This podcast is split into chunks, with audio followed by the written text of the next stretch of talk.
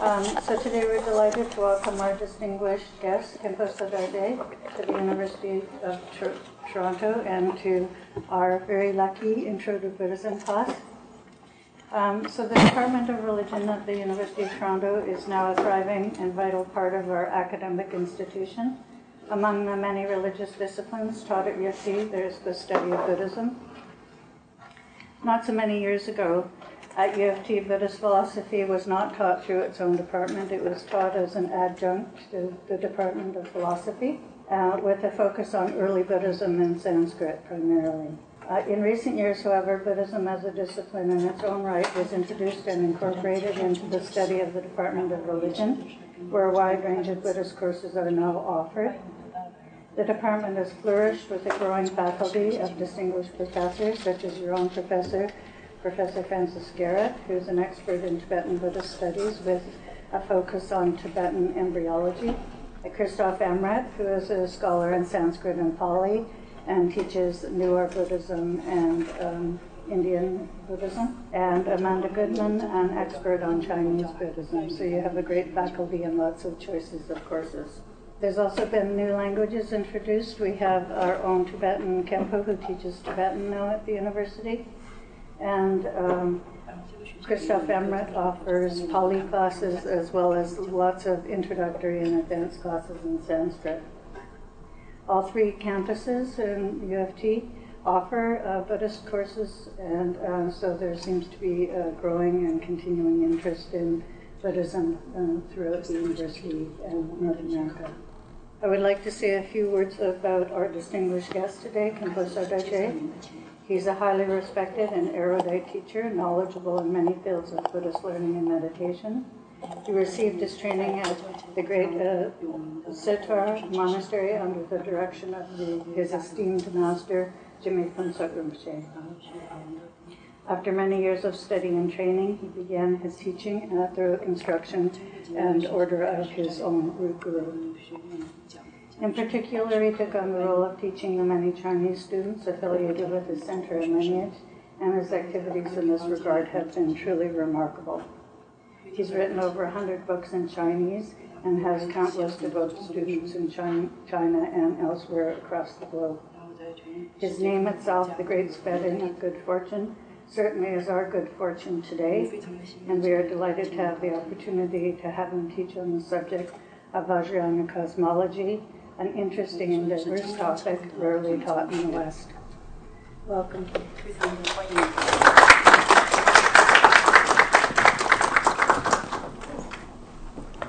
嗯，很高兴，嗯，多大多伦多大学这个宗教系这边啊，呃，今天有这么一个 呃共同交流的一个机会，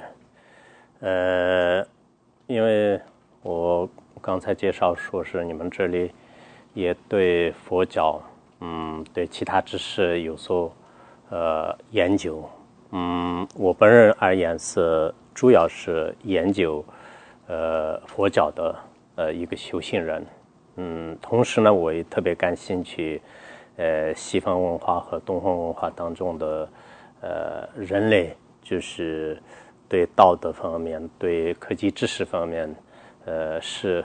凡是有利的这些学问呢，我本人来讲是非常感兴趣的，就是这么一个呃这么一个人。嗯，今天呃，我们可以嗯，就关于这个。呃，藏传佛教，呃，就对这个世界的这个呃一些呃宇宙观，就观点方面的，呃，其实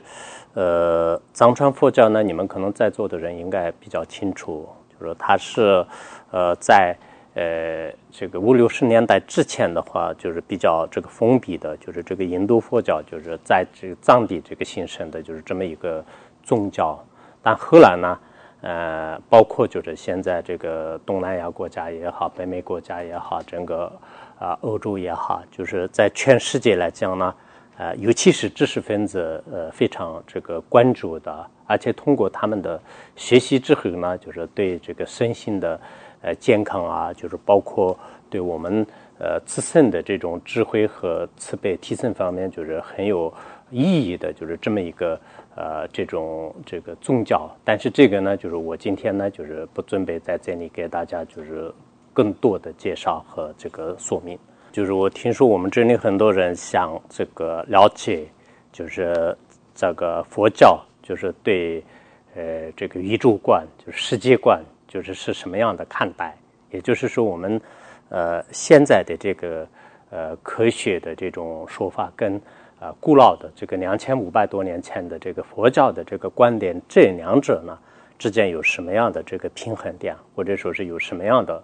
不同点？就是关于在这方面，就是我们呃沟通就是短短的时间当中，就是可以就互相这个交流或者分享。呃，我们在座的人大家都非常清楚，就是这个世界呢，就是有个微观世界和宏观世界，就是两个方面。那我们今天呢，就是简单的从这个宏观世界方面讲。从宏观世界方面，呃，讲的话呢，呃，也就是说，我们呃现在在座的人大家都知道，就是实际上，呃，这个我们在整个这个银河系当中吧，就是在整个银河系当中的话呢，非常非常的渺小。啊，就是昨天我乘呃从从澳洲就坐飞机过来的时候，我在飞机上一直想着，其实我们这个人类很渺小，就人类当中我是也更更渺小，呃，因为一想到就是我们这个银河系的这个世界当中，现在是在一个银河系呢，就是实际上是有一千到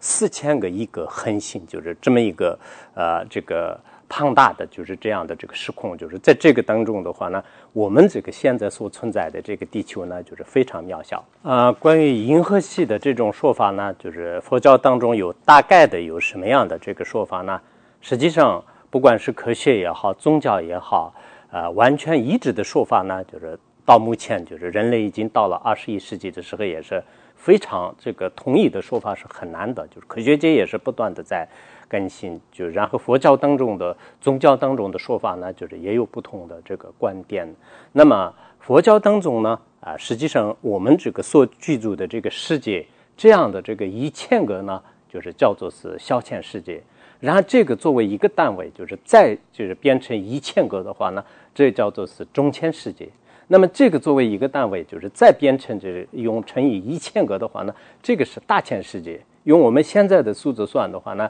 可能呃，大概我以前算过，就是可能是个亿吧，就是是个亿的世界。实际上，在一个银河系当中的话呢，这也是一个恒星的，因为一个恒星它周围有很多的其他的这个行星也在这个转了。那这样的话呢，实际上是这样的这种世界的话呢，就是刚才这个一个银河系当中呢，因为它是一千到这个四千四千亿的，就所以说我们这个佛教当中有。哦，无数的呃，这个大千世界，无数的大千世界，呃，包括呃释迦牟尼佛呢，就是他是一个大千世界的这种佛尊，就是这样之后的话呢，其实我有时候想，呃，早在就是这么多年前的这个世界呢，就是有这么无数的这个妙术呢，就是其实也是是应该是一个很很先进的这种学术，很多呃，我们佛教当中的一些学天文学的人呢，就是。看到这些数字之后呢，就是比较比较惊讶，就是怎么会是那么多啊？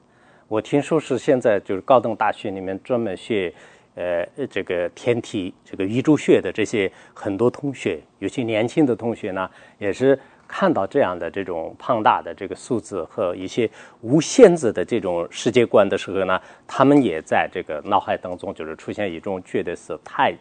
太不可思议了，就是其实这个不可思议呢，就是也是是是真真实的一种呃现象，就是最近那个呃就是霍金，就是他也是通过很长时间的这种观测呢，就是觉得是宇宙呢，就是宇宙学说呢，就是说是是不可思议的不可思议，就是这一点呢，我想是我们很多地方呢，如果不断的去探索和研究的话，会。找到就许多的共同点，这是一个我们从整个大的这个呃这个整个宇宙空间来讲的。如果我们晓得就是我们现在的这个宇宙学说来讲呢，大家都知道这个科学界呢，呃现在的这个宇宙的这个起源也好，演变也好，最后的这个毁灭呢也很关心的。但是现在呃通过天文学角度讲呢，就是什么时候这个宇宙的开始呢？呃有不同的这个说法，也有相当多的人呢，就是认为是可能是大爆炸开始的。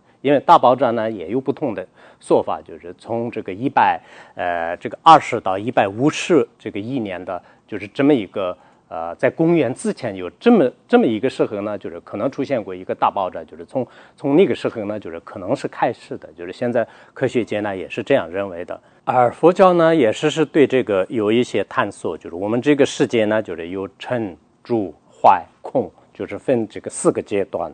那么形成的时候呢，就是刚开始一个很小的，就是一个像这个呃怎么讲，就是虚空的这个城，就是虚空的城。然后呢，慢慢慢慢就是变成这个风的城，然后逐渐逐渐就是形形成，就是佛教的这个说法呢。虽然它没有说是一个大爆炸的方式来开始，但是它有个形成的这种过程，这个时间呢就是也特别长。然后呢，啊，就逐渐逐渐就是成了一一就形成了完了以后，就是它就安住的这个二十个这个小节啊，就是有这么样的。然后最后呢，就是毁灭，就是毁灭的时候呢，现在有些学说当中呢，就是像这个最后很多的恒星呢，就是它就自然爆发，就是燃燃燃烧而这个毁灭。呃，我们天文学家也现在说，很多这个恒星都是在正在这个死死死亡的这个过程当中，而佛教呢，就是也说这个宇宙呢，就是最后都是会这个。通过这个啊，就是用来这个毁灭，就是有有这样的这种啊这个说法，就是然后完了以后呢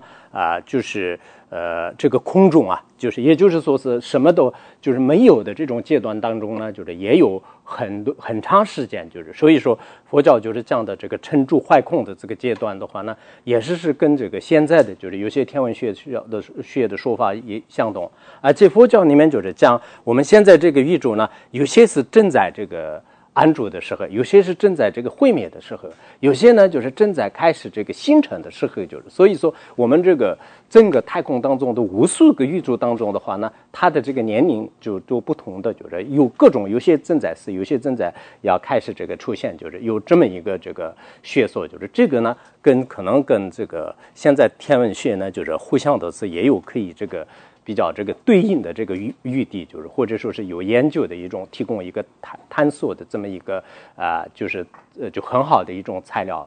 这个宇宙啊呃形成完了以后呢，呃从古人到这个现在这个世纪之之间的对这个宇宙学说呢啊也是有各种不同的呃一些说法，呃像呃嗯应该。刚开始吧，就是在公元公元之前，就是像这个亚里士多德，嗯，亚里士多德就是当时他们就是通过呃这个观察之后的话呢，就是实际上呢，呃，就是认为呃是我们的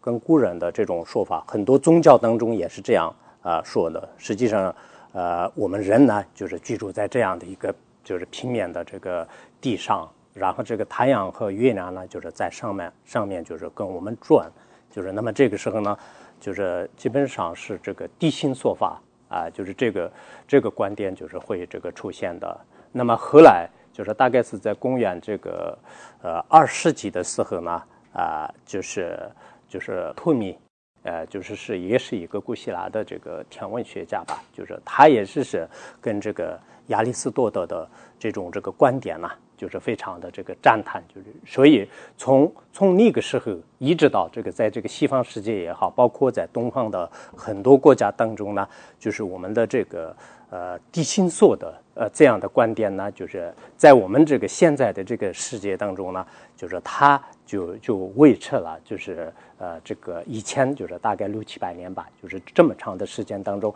一直人们呢就是认为是我们的这个地方呢就是是不懂的，就是然后太阳呢。就是月亮是跟着我们惯的，就这一点呢，我们在座的人都是都是非常简单的一个常识，都学过的。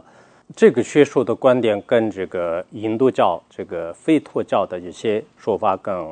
还有呢，我们这个佛教就是也造气的一些阿毗达摩的有个别的这个说法呢，也是。呃，虽然里面有一些细微的不同，但是呢，也比较相同。就是人们认为呢，就是是这个太阳呢，就是跟着这个在我们的这个世界呢，就是就开始这个从东到这个西，就是这样子这种旋转。就是所以，我们在这个佛教的个别的一些造气的这种论点当中呢，就是也有就是这样这样的说法。到了应该是嗯，公元这个十五世纪呃、十六世纪吧，就是在那个时候呢，大家都知道，就是戈贝利呢，呃，就是波兰的科学家，就是天文学家，他通过这个观测呢，啊，就发现了就是日日心说，呃，他原来的这种观念呢，就是大破，就是认为呢。啊，就是并不是是太阳为中心，就是应该是，呃，这个并不是是这个呃地球为这个中呃中心，就是要出现一个这样的这种这个日心日心说。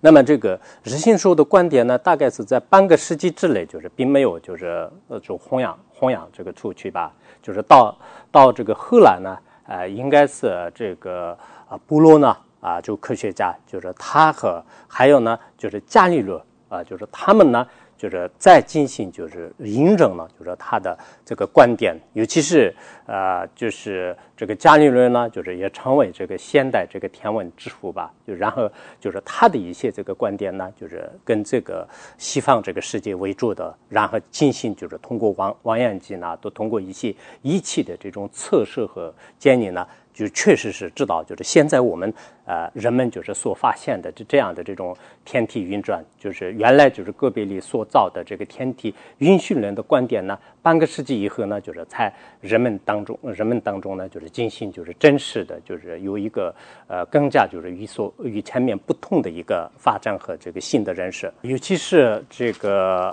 就是布罗诺啊，就是科学家，他呢已经推翻了。就是西方的很多的宗教，就是上千多年的这个观念呢，就是已经这个推翻了。当他推翻的时候，他个人呢也是受到了许许多多的一些威胁和挑战。最后的话呢，就是他也是在。呃，罗马广场啊，就是在这个被这个烧死，就是有这样的这种历史。当然，有些历史当中呢，说是他的死呢，就是跟这个天文学没有关系，就是他翻身论就是有关系，就是有各种说法。不管怎么样呢，就是实际上他最后就是发现，就是原来。就是人们就是所认识的很多的观念呢，跟我们现在实际存在的这种这个现实呢有一定的距离。就是因此呢，就是他已经这个发表了就是这样非常明显的这种观点呢，就是就牛于这个世界。他当时宣扬那个哥白尼的日心学说的同时呢，啊，他跟这个前所未有的有一个就是发现呢，就是这个世界是无限的，就是无限论。就是它这个无限呢，也就是说我们的这个宇宙当中的话，那就是并不是是一个地球和一个太阳就这样的，有无数的世界和无数的这个星球呢集聚在这里，所以跟这个呢啊，跟我们这个佛教当中就是造诣就是所教导的这个世界呢，用这个恒河沙数。呃，就是来这个比喻，就是这个世界是有这个恒河沙数，就是包括这个《华严经》为主的很多经典当中呢，就是讲到是这个恒河沙数。所以，我们其实真正的佛教的最最最这个比较真实的这种观点的话呢，就是世界都是是这个无限的，呃，应该是在这个呃宇宙这个空间当中呢，有无量无边的这种世界存在。听说我你们这里很多都是也对这个佛教感感兴趣啊，也是宗教系的。那这样的话，呃，我建议呢，啊，就是方便的时候最好看看一些佛教的这个宇宙学啊，啊，因为我们今天短暂的时间给大家，我心里可能很想就是就很多道理都是跟大家共享，但是呢，啊，时间和精力都是是呃有限的。但你们有兴趣的话呢？呃，我建议呢，就是最好是呃，像这个《华严经》的，就是就一些世界品。那么世界品当中呢，啊，就讲到了许多的这个这种世界的这个存在。我简单举一个例子，有一句话是怎么讲的呢？就是说，呃，因为我们这个每个众生的这个业不同，然后在这个世界当中，世界呢就是是无量无边的，而有些世界的形状呢是圆形的，有些呢。啊，就是四方性的，有些呢三角性的，而有些呢在上面，有些在下面，就是。那这一句话的话，啊啊，说是是还不同的形状和不同的状元。那么这一句话的话呢，我是对这个天文学方面呢，就是思考，就是很多年了，而且我也翻阅了东西方的关于这个呃天文学有关的，就是这些呃，就是很感兴趣，也翻阅了啊许许多多的这些数据，就是这个时候呢啊，就感觉还是很有必要，我们就是学习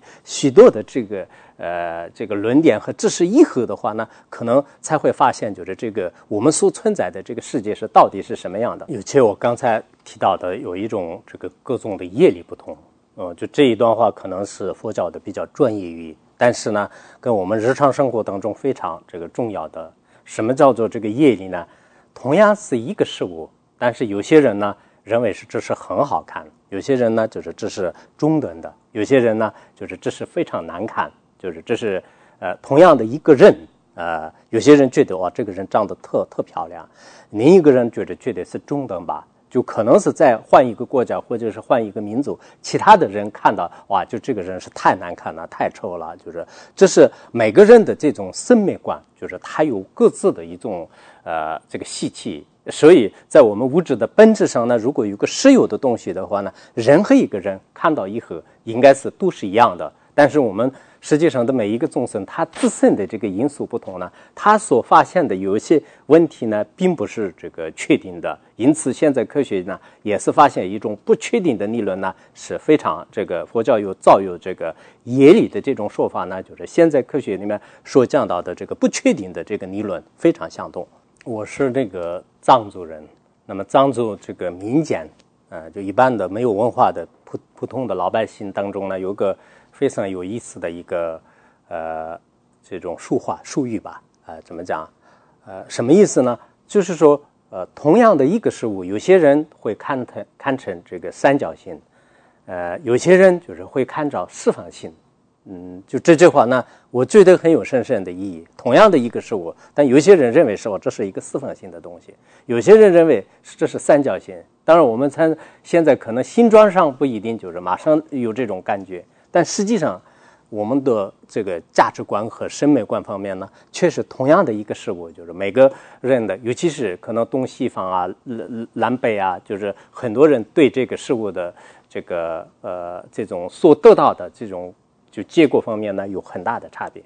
对这个世界观也是这样的。如果我们的不确定的呃这个原理呢，呃，就是用来这个探索呃或者是研究的话呢，可能我们。呃，有更多的一些这个空间啊，就是有更多的空间。因此，刚才讲到的，我们现在的这个宇宙呢，就是是确实是呃，大家全世界的人们都会看到的，就是这么一个我们的这个地球呢，就是也是这个呃球形的。那这样的这种这个球形的话呢，就是实际上在我们佛教的古老的一些呃这个典籍当中，有一个叫做花曼须，就是花曼须当中呢是怎么讲的？就是说，一千一百万的这种世界啊，就是以这个球形的这种世界，一千一百万的球形的世界呢，就是它依赖于，就是呃，借助于，也就是说是风和呃这个水的力量呢，就是在这个时间当中就是旋转，就时间当中这个形成，就是一千一百万的这个球形的这个像球一样的这种世界呢，就是在在这个世界当中就是存在，就是这是佛教当中就是最最。呃，就是早期的一种这个说法。我想通过这句话呢，就是也知道，就是这个佛教对最早的时候的是对这个宇宙观的一个非常非常这个比较这个呃就先进吧，就是顶峰的一种这个发现。就是我自己是我并不是因为我是佛教徒，就是今天就是故意就是像像这个吹弄或者是这样，我没有没有想过。但是我们作为一个人的话，哪里有？这个合理的、正确的这种真理呢，我们应该就寻找它。我们不应该因为哪个宗教、哪个科学是什么什么，我们自己去维护它。我觉得是没有必要，就应该是一个非常站在一个公正的这个角度呢，就是判断，就是探索这个真理。就是这是我们每一个学生和每一个人呢，就是都应有的这个责任。还有，嗯，大概是在呃，嗯，第五世纪。嗯，在那个时候呢，就是在东方来讲，有一个叫南兰多斯佛教大学。南兰多斯佛教大学呢，当时可以称得上这个东方的哈佛大学。那么在那里呢，啊，就出现的有一位叫做是，呃，叫做阿里亚巴扎，就阿里亚巴扎的这个人呢，就是他是非常著名的一个尼酸学家，呃呃，就是也是一个天文天文学家。那么他的论点当中怎么讲的呢？呃，他说啊，这个我们这个地球呢，啊，就是实际上是是呃是用地水呃火风啊，就是这几大元素。铸成的就是这么一个圆形的这个球啊，就是在这个虚空当中就是存在，就是这是第一个。那么第二个呢，他说我们坐船的时候呢，就像是旁边的啊这些呃这个包括一些环呃一些这个事物啊，就是往后坐的这种感觉。那么同样的，我们坐在这个地球上的时候呢，就是实际上呢，就是在上面的这个天这个呃日月这个星辰呢，就是在。在跟我们这个这就是转，实际上呢是我们就是走的，就是并不是是他们转的，就是他通过这种比喻来，就是已经说明了，就是在第五世纪的时候呢，那么现在我们这个星空的整个天体的这个一些运行呢，我觉得是我看到这个论点之后呢，就觉得啊，就是人类在这个第五世纪的时候呢，其实是在东方文化当中的确也是有一些明确的这个宇宙学说。你们如果啊，就是对这个呃天文学方面还要有兴趣研究的话，就是有一个呃藏传佛教里面就是叫这个十轮金刚啊啊，就是很多大德呢，就是也经常有这个十轮金刚的观点呐，十轮金刚的理论的给大家的这种传播。其实它这里面呢，呃，有有一有一层内容呢，就是对这个世界的一种啊探索。我在这里。呃，就呃，实际上跟现在的这个天文学就是非常非常相同。他这种观点呢，不借助任何的这个天文的依据，你可以呢，就是我们现在的包括这个呃日式啊、月式啊，以及呢。就是春夏秋冬的整个天气的这种这个状况啊，就这些都是是按照这个神人金刚的这种观点来，这个像我们藏地就是一直就是上千年来就是一直是运行这么一个模式，就是其实这个是啊，就如果有兴趣的话呢，就是在藏地这个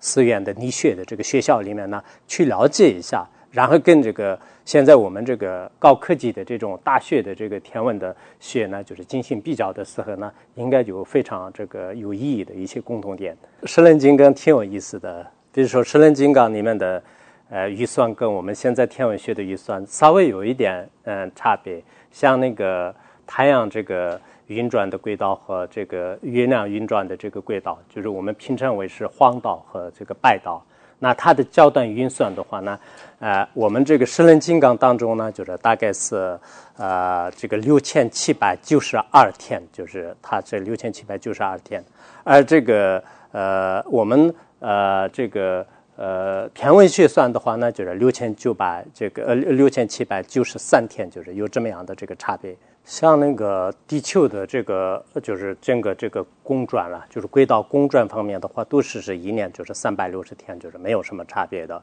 只不过是它啊，这个木星呢、火星呢，在这个星星的这个运运转这个轨道方面的话呢，就是稍微就是有有有一些小数点的不同而已。还有在这个十轮金刚当中呢，就是最早的时候。